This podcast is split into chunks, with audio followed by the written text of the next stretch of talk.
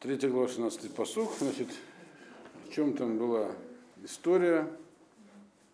Вы помните, что Илиша вдруг оказался, как бы случайно, на самом деле нет, в лагере, точнее, в войсках, которые шли воевать с Маавом окружным путем, обходя гору дома с юга, наступали на Маав. И э, поскольку у них там не было воды, э, Шафат предложил обратиться к Илише. Илиша попросил, чтобы его воодушевили музыкой, и после этого он стал пророчествовать по поводу воды. Вот как раз на этом месте мы остановились.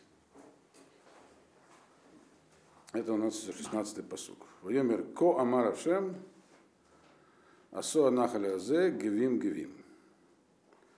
И сказал он, так велел Всевышний, сделайте вот этот русло это, покройте его ямами дословно. Можно, некоторые переводят, что оно было покрыто ямами, но по простому смыслу. И он сказал выкопать в том месте, где они находились, там не было никакого русла. То есть э, слово нахаль, которое здесь употребляется, вообще означает ручей, э, русло ручья, в том числе высохшее русло ручья. Или просто э, такое, здесь имеется в виду такое место, которое находилось низко, то есть которое могло, могло принять воду, то есть ну, воды как таковой там не было. Он сказал, выройте там ямки, покройте его ямами. Это он такой перевод повеления Всевышнего. Ямы, чтобы понятно, что там скопилась вода. Им нужна была вода.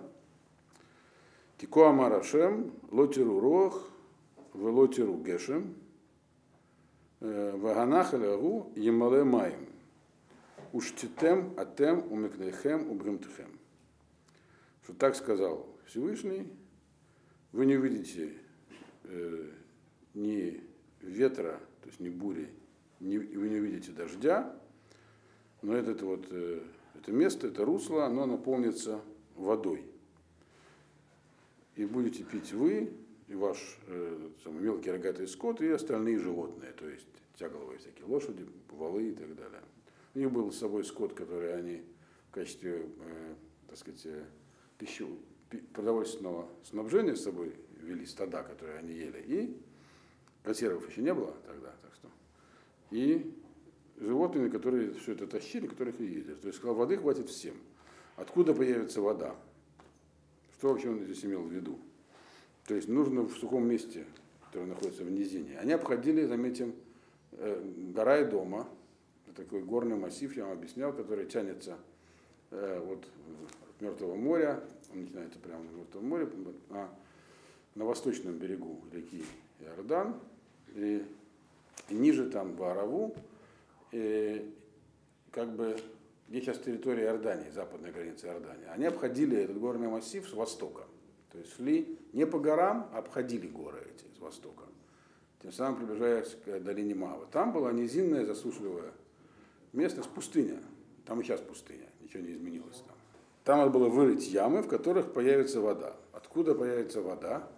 Можно предположить, что сейчас прольется дождь, ну, поскольку земля засушливая, все питается в землю, но в ямах вода останется. Но он сказал, дождя вы не, не, ни дождя, ни бури вы не увидите. То есть ветер, который приносит дождевые облака, помните, что когда Ильяу поднимался на колеснице огненной, там тоже была буря, то есть то, что приносит э, облака. Вот, то есть не будет никаких э, каких-то явлений природных в том месте, где вы находитесь. То есть вы не увидите. Не означает, что вообще не будет дождя. Здесь у вас никакого дождя не будет. Просто откуда-то появится вода и наполнит эти ямы. Э, почему именно таким образом должно это было быть сделано?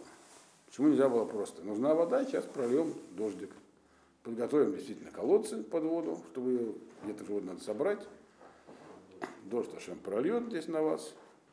Поднимется ветер, пригонит дождевые облака и наберется вода. Нет, он говорит, будет не так. Вода будет, но дождя здесь не будет. Значит, а где будет дождь? Где-то в другом месте. Или вообще не будет, пока непонятно.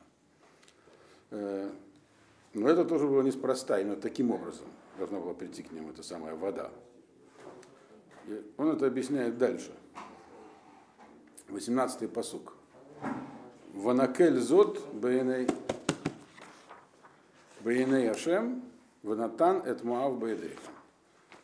И эта вещь такая простая, несложная для Всевышнего. И он отдаст э, Моавитян в ваши руки. Как бы, а это при чем здесь? Э, имеется в виду следующее, так объясняют здесь. Э, тут есть э, разные мнения у комментаторов, что конкретно здесь имелось в виду. Но, в общем, основная линия, которую Мальбин придерживается, что значит это легко в глазах Всевышнего? Что легко? Послать дождь или воду? Понятно, что это, то есть имеется в виду, когда он говорит, что это легко, а значит вторая вещь, она что сложная, отдать мавитян в ваши руки. Поэтому здесь говорит Мальбим, имеется в виду не легкое и сложное, а э, это как бы два разных, если бы это было два разных чуда, два разных события, дождь в пустыне и победа над мавитянами, так, то значит у нас есть в этот момент были бы заслуги на, для двух чудес.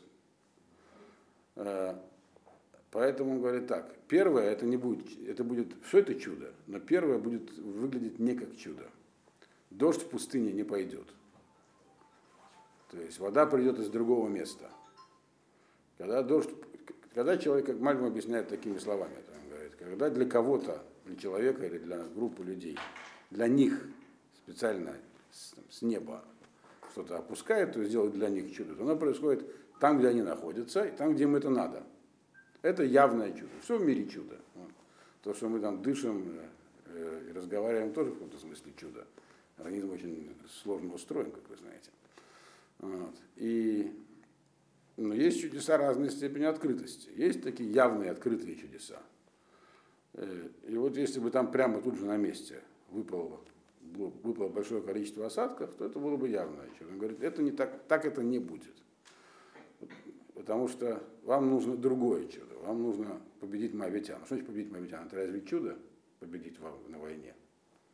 В принципе, ну, не всегда. Можно подготовиться как следует, собрать большую армию. Означает, что победа будет такой, что будет очевидно, что это чудо. Вот. То есть, что это вам Ашем сделал. Же не просто так делаются, а для того, чтобы делать только для тех, кто может, во-первых, кто достоин, кто может их осознать и кто может как бы, ими воспользоваться. То есть для, сказать, вот. И, то есть это будет такое как бы скрытое от ваших глаз чудо. Поэтому здесь вы не увидите ни дождя, ни ветра. А почему так? Потому что главное, для чего вы идете, что Ашем для вас делает, победу над мавитянами, а это, во-первых, служебная вещь. Вода нужна не сама по себе, а чтобы вы могли идти дальше и победить в войне. А вот война уже будет настоящим чудом. То есть, во-первых, это не, оно как бы является как бы таким э, средством, а не целью, это вот выпадение воды. А во-вторых, самое главное, у вас нет заслуг на два чуда. Вам одного-то как бы много. Да. Но тем не менее, раз Ашем их таким путем повел, такую мысль им внушил, значит, они должны были это что-то одно увидеть. Э, ну, и сказал нам до этого Илиша, для кого это делалось? Не для Йоарама, а для Йошафата. Поскольку с ними был Йошафат, царство иудей, которое было праведным на тот момент. И пророчество продолжается, и он говорит им, передает инструкцию Победите вы чудесным образом, и поэтому вы должны знать, что надо делать дальше. 19, э, 19 посук. Вегикитем коль ир мифцар, вы коль ир мифхор, э, вы коль эцтов, э, топилу, вы коль маяней маим. Тистому, вы коль хелка атова, тах иву бааваним. И вы должны будете захватить, поразить все крепости и все большие укрепленные, хорошо укрепленные города, все имеются в виду, которые, которых вы достигнете. И все, и, и все, все плодовые деревья вырубить, все источники воды э, засыпать, всю плодородную землю забросать камнями. То есть стояла задача такая довольно необычная. И чем-то противоречащее тому, что написано в Торе. В Торе написано, что нельзя вырубать плодовые деревья. Там, правда, написано так, если вы будете осаждать город, а вам потребуются деревья для осады, ни в коем случае нельзя вырубать плодовые деревья. Они вас будут снабжать. А мудрецы отсюда учат, что вообще нельзя вырубать плодовые деревья. хорошо. И там есть разные намеки в этом, что дерево это человек это как дерево и так далее. Почему же здесь было сказано вырубить плодовые деревья? Речь шла о том, что Моав должен был быть э, э, очень сильно наказан, то есть на них было произвести впечатление. А моавитяне, они э, старые враги, и они вели себя, они как бы налеты, набеги, их нужно было, то, что сейчас называется коагарта, то есть сделать так, чтобы, э, то есть создать потенциал сдерживания, чтобы они надолго успокоились, то есть нанести им существенный ущерб. Поэтому, если есть слово пророка, то в данном случае вырубайте, значит, надо вырубать. Как, точно так же, как Ильяву на горе Кармель приносил жертвы, когда в то время уже запрещено было приносить жертвы везде, кроме храма. Потому как это было такое временное указание. Вот. Это из-за того, что речь шла о мавитянах. То есть с врагами мы видим, нельзя обходиться, э, так сказать, нельзя применять полумеры. Это была проблема по умыте Ахава, который, когда воевал с Бен Ададом, он, так сказать, его не добил, из-за чего потом и пострадал. Не только он, но весь народ. То есть такое было пророчество. И дальше оно начинает сбываться. 20-й посуг, посуг Вииба Бокер, Каалот Хаминха, Вене Маем Баим, Медерех Эдом, Ватимале Аарец Эд Амаем. И было утром, когда надо было приносить, то есть во время принесения э, жертвы, пришла вода э, со стороны дома и заполнила э, всю землю водой. Время здесь обозначено, время обозначается, обозначается э, как э, время принесения жертв, они, они там не приносили жертвы, просто так обозначали в то время время дня, потому какая жертва в этот момент приносится в храме. Э, и здесь есть тоже разные мнения, какая минха имеется в виду, которая приносится жертвой Тамид, то есть утром. Можно понять так, что это, все это происходило утром, когда он сказал, а когда пришло время приносить дневную жертву Минху, Тогда пришла вода. То есть она, когда он сказал, эта вода где-то там в горах э, в виде дождя или осадков выпала, и как раз к полудню дошла до них. То есть все таким вроде как бы естественным путем. Но они сами не видели, откуда вода пришла, то есть где она там выпала. То есть с гор спустились потоки воды и затопили всю эту местность. То есть у них стало достаточно воды. И Некоторые считают, что это была утренняя жертва. Но из дальнейшего видно, что, как мнение Мальбема, все-таки больше вписывается в посук, что это произошло ближе к, э, к вечернему времени, то есть после полудня. Э, потому что дальше, из дальнейшего это будет понятно. То есть, другими словами, воду они получили. И это было, так сказать, э, важно, потому что иначе они не смогли дальше воевать. Но не только в этом было дело, как мы увидим. Вода это вообще сыграла решающую роль во всем дальнейшем. Вот это и было большое чудо. 21-й посуг говорит нам следующее. Коль Муав Шаму Киалу э, Гамалахим Лилахем Бам Вицаку э, Миколь э, Хогер Хагора у Маала Виямду Аль Гвуль. И все моавитяне услышали, у них была такая, имеется в виду, еще до этого они услышали, то есть у них была развита информация, что цари идут с ними воевать. То есть эти вот три царя идут с ними воевать. Они бросили клич, э, созвали все ополчение, Хогер Хагура, те, кто одевают... Э, Хагура это, э, как это называется сегодня, разгрузка. То есть, то, есть то, то, что вешается оружие, такой пояс специальный. Вот. Э, то есть это ополченцы и, так сказать, и воины, так сказать, тяжело вооруженные. И они все встали на границе. То есть они мобилизовали войска и э, встали на пути наступающей армии. Они знали, откуда эта армия идет, получается, у них была эта информация. Они мобилизовались и выстроили свою армию на границе, чтобы встретить тех, которые наступают из пустыни рассчитывая, что те будут изнурены походом, и поэтому их в Муав не пустят, они то есть сумеют победить. Армия их, очевидно, была большая. Дальше. И, и 22 посук. Вайшкиму бабокер, вашем межзарха аламаем, виру Муав минегет эдгамаем адумим кадам. И они встали утром, и тут значит, взошло солнце над водой, а там все было затоплено водой. Да?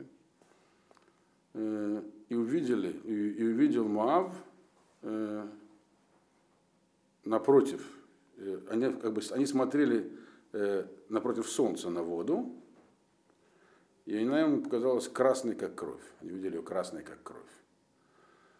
Тут возникает ряд вопросов. Первый вопрос, если все было затоплено водой, зачем надо было рыть ямки? Если там затопило все. Это будет ясно, когда мы начнем читать следующую главу. Э, для получения благословения нужна подготовка, то есть нужна в том числе физическая подготовка. Они ее провели, вот эти самые ямки. То есть нужно сосуд для получения этого слова. В следующей главе будет история совсем по-другому, но там это будет явно написано. И здесь интересно, что здесь не написано, здесь описано, что это то, то что произошло с моавитянами, тоже было скрытым чудом. Здесь описано просто, попросту, если так говорят все комментаторы, без исключения практически, что это был просто оптический эффект. Так здесь это буквально дословно описано. То есть э, они встали утром, на самом солнце только восходит. То есть красный такой, предположим, солнечный шар в пустыне. И они так стояли по отношению к солнцу и воде, что они видели воду красной. Поскольку там вообще не должно было быть воды, ее там никогда не было. И они прекрасно знали, что там не бывает воды, то они увидели кровь. То есть там не было крови, здесь говорит нам посуд. Это была вода, просто за счет того, что они находились в вот таком месте, куда они смотрели, и так была поверхность воды между солнце, поверхность воды и они, что они увидели ее в красном цвете отражения. И решили, что это кровь. Поскольку про воду они даже не подумали. Э, то есть это тоже скрытое чудо. Оно, но оно более открытое, потому что открытым было то, что произошло дальше. То есть все, мы видим, что раз чудеса скрытые, заслуг не было в свое время еще, что произошло что-то вроде как э, рассечение там, Красного моря. Все было таким э, завуалированным путем. Да, оптический, оптический обман. Да. То есть чудо, чудо было минимализировано.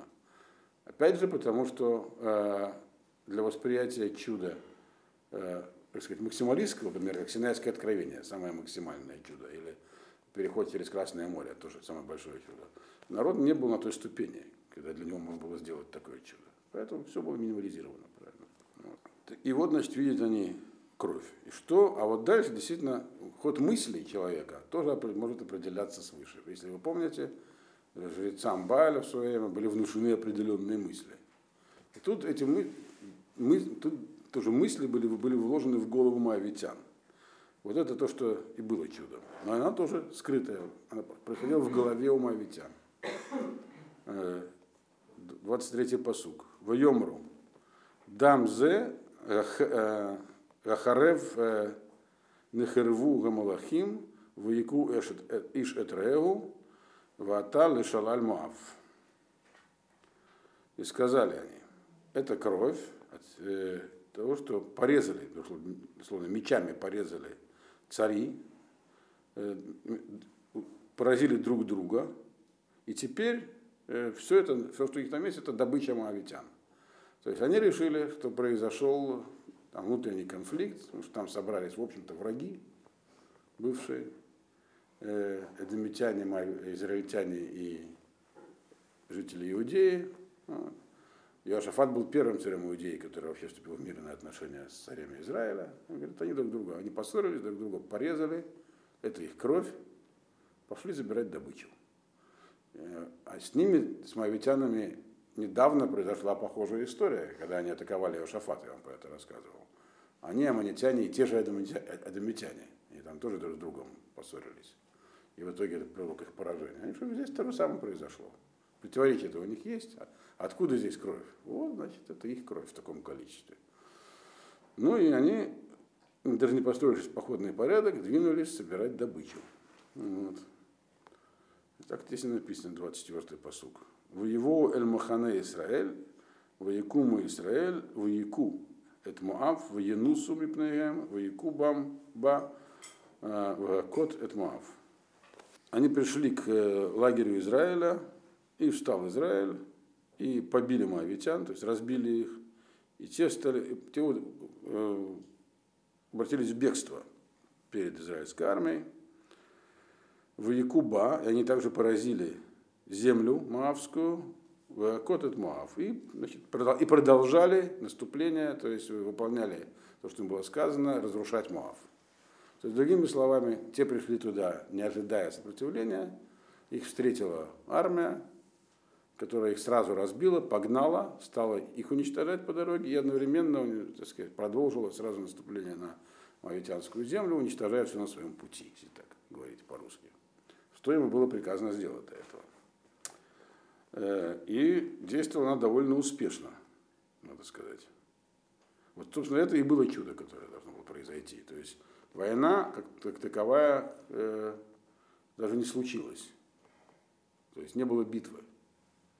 Вы, я об этом уже неоднократно говорил, во времена, когда еще основным средством э, боя было холодное оружие, даже луки и стрелы были вспомогательным, то, в общем-то, все решал строй. Как только строй нарушен, э, и тот строй, что обращается в бегство, то, в общем, победившая сторона их просто уничтожает. Поэтому были всякие там, у римлян сохранились да, статистика, как они, какие было соотношение жертв в сражениях. Могло быть там с одной стороны несколько убитых, а с другой тысячи. Это означало, что прорвали строй, и они строй побежал, и все. Их просто режут по дороге. Вот здесь, собственно, такое произошло. Такова была, так сказать, таковы были особенности э, боя холодным оружием. Э, и вот, а, те, а эти даже не построились в боевой порядок, то есть они не были, то есть их и строя не было, потом нечего было прорывать, их просто погнали. Они шли толпой за добычей. Когда за добычей как раз стараются другого обогнать, первого, так сказать, проскочить, ну вот этим мы воспользовались. Да. А, то есть, очевидно, все было не так прям просто, как это там, видимо, где-то они там стояли за холмом, но тем не менее, да, но, но чудо это было чудо, но написано, что они, чудо было в том, что те пришли не готовые к бою, а их встретила а, армия в боевом а, порядке, ну и все. А, то есть толпу погнали и стали резать, так получилось. 25-й посук. Вегарим Ягоросу, Виколь Хелка Това Яшлиху Иш Авно Умилуга Виколь Маян Маим Истому Виколь Эцтов Епилу Ад Гишир Аванега Бекир Хорошет в Есову Акваим в Якуа. Тут как бы весь ход военных действий вообще в одном, в одном посуке умещен. Э, и написано, все города они разрушили, то есть, которые на пути наступления через города все разрушили, э, всю землю, которая встречалась такая плодородная, каждый бросил в нее по одному камню, и они заполнили ее камнями, все водные источники засыпали, деревья срубили, и осталось, э, э, только, остались только камни в большой крепостной стене. Э, и окружили ее катапультами, такими метательными орудиями, и стали забрасывать ее, штурмовать, забрасывать камнями.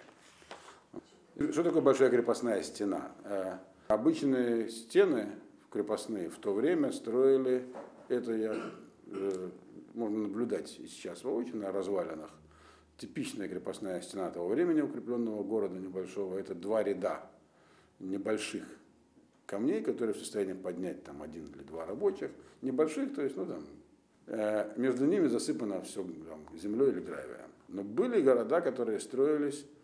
Стены крепостные строились из тяжелых камней, то есть действительно громадные камни использовались. Э, это называлось Кирхарошет, каменная стена сильно укрепленная стена. Э, так вот, э, у мавитян тоже был, была крепость с такой стеной. Вот ее как бы в раз не разрушишь. И поэтому ее осадили и стали бросать в нее эти осадные орудия применять. То есть уже тогда была, так сказать, допороховая артиллерия, так называемая, катапульты. Вот стали, называются они. Кела – это вообще проща. Или, и любое метательное оружие, как большое, так и маленькое. Она получила очень сильное развитие в более поздний период у римлян, но тогда уже тоже были такие простые метательные орудия, они стали забрасывать их большими камнями, тех мавитян, которые стояли на этой стене, то есть, которые обороняли это вот самое укрепленное место, которое называлось Кир-Хороша, каменная стена. Возможно, это и было название этого, этой, этой большой крепости Кир-Хороша. Э, дословно Кир Хороший это означает э, мощнейшая, мощная стена, то есть каменная стена. Вот. Ну, и вот, значит, э, то есть, грубо говоря, задачи, э, первые задачи были выполнены, но маавитяне, Маав не уничтожен, не будет уничтожен. Они потерпели серьезный урон, но они обородяются в такой твердыне. Маав довольно большое государство. Э, и у них ситуация плохая. То есть армия у мавитян э, в основном уничтожена, остались защитники крепости, и они в осаде. Так? Их действия. 26-й посук.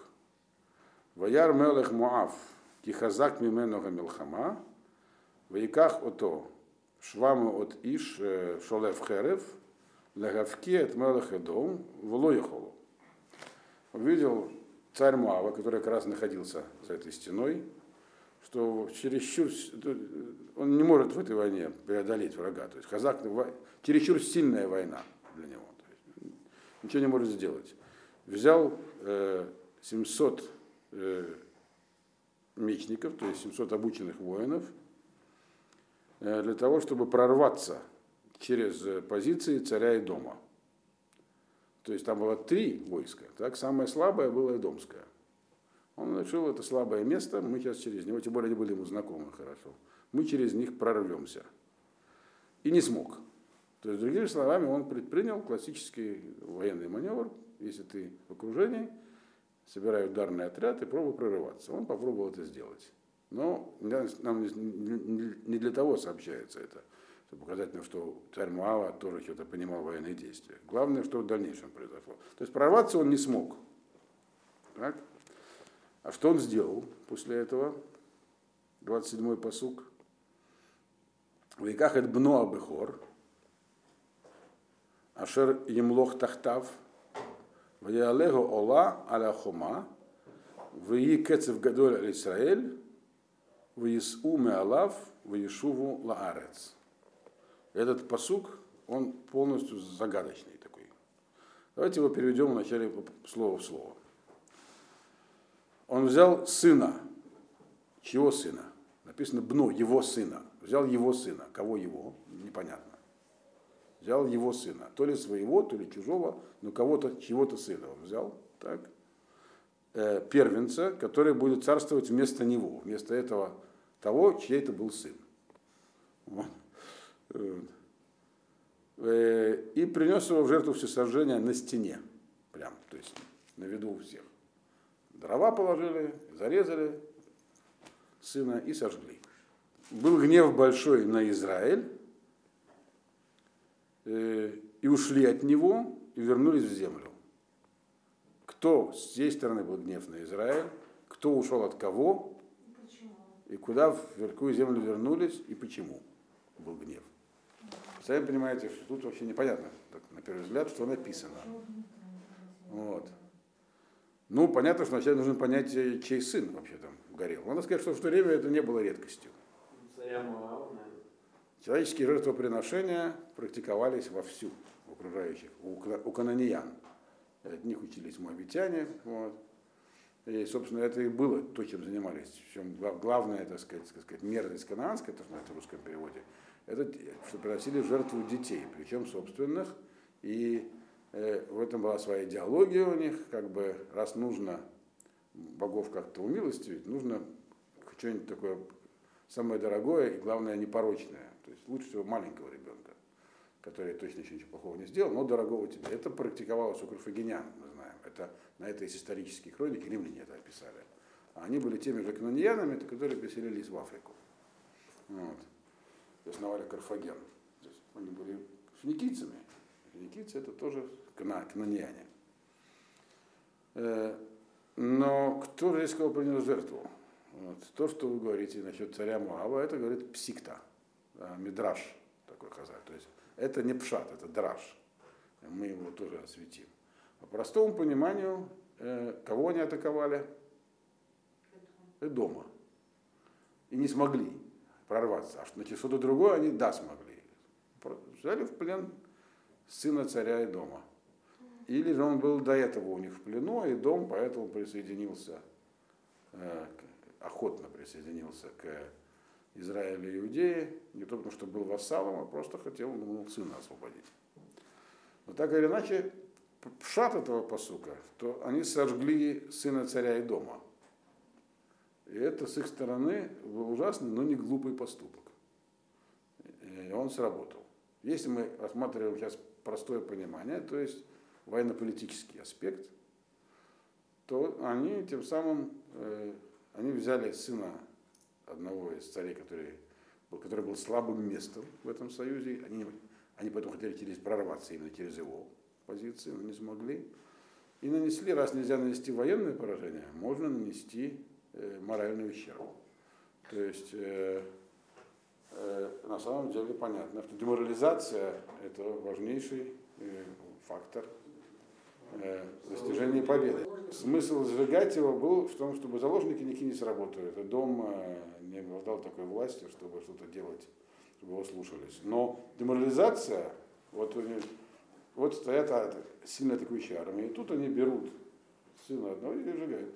Произошла деморализация произошла. Если мы, так, если мы понимаем, что это был сын царя и дома, то что написано, да, кто разгневался на Израиль? Это митяне. Те же не спасли нашего принца. Мы из-за вас сюда пришли. И ушли. И таким образом коалиция распалась, и на этом война закончилась. То есть моавитяне потерпели сильный ущерб, и, но остались, так сказать, э, на много лет хватит зализывать раны, но они остались э, как бы непобежденными. Подозреваем, здесь имеется в виду не Иоарам и его царство, а и для них те другие были израильтяне евреев. Вот. Так можно понять это. Но тогда, если, так это, если, если только в этом дело, почему так туманно написано? Что можно понять совершенно по-другому. Когда так написано туманно, означает, что есть еще и скрытый смысл, то есть драж, который вот приводится в психте.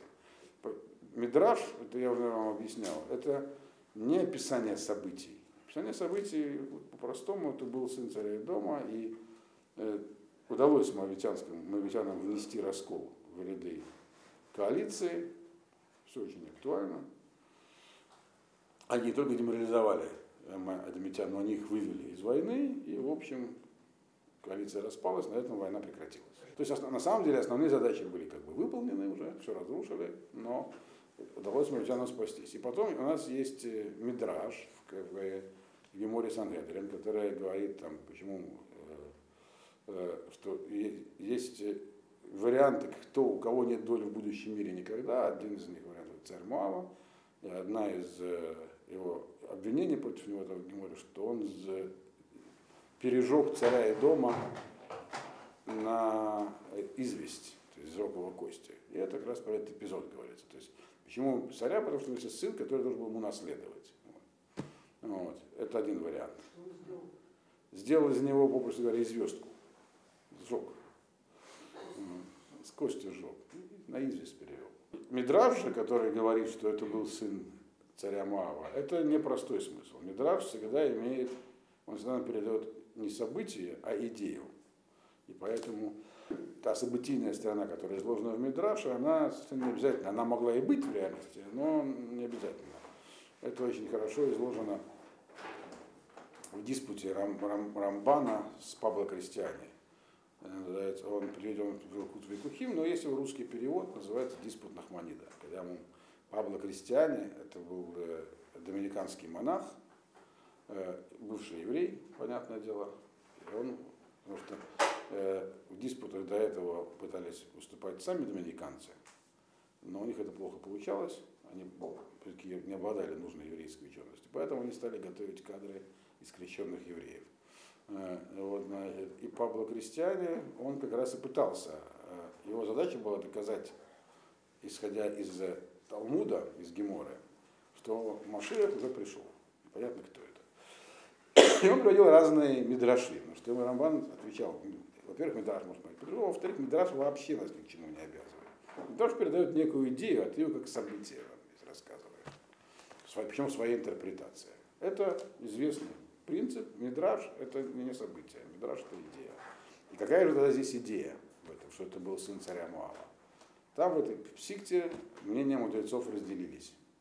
Один сказал, что он принес его в жертву своим богам, прибегнув к их помощи. И таким образом, а ведь против него стояли тоже идолопоклонники, по крайней мере, часть их, а именно армия Северного царства, и домитяне, особенно Северное царство, были ярыми идолопоклонниками в тот момент. То есть Иораам провел там определенные реформы, он убрал явные такие статуи Бали, но они долго были под властью Ахава. Они были такими же дозорниками. И когда, когда гнев Всевышнего пробуждается такими действиями, то это вообще атрибут такой гнева. Он попадает на всех, на всех, кто достоин гнева. И тогда получается, что гнев был на Израиль чей? Свыше. Они такие же поклонники, как вот эти, которые жгут своего сына. А может, они, может у них тоже там были человеческие жертвоприношения.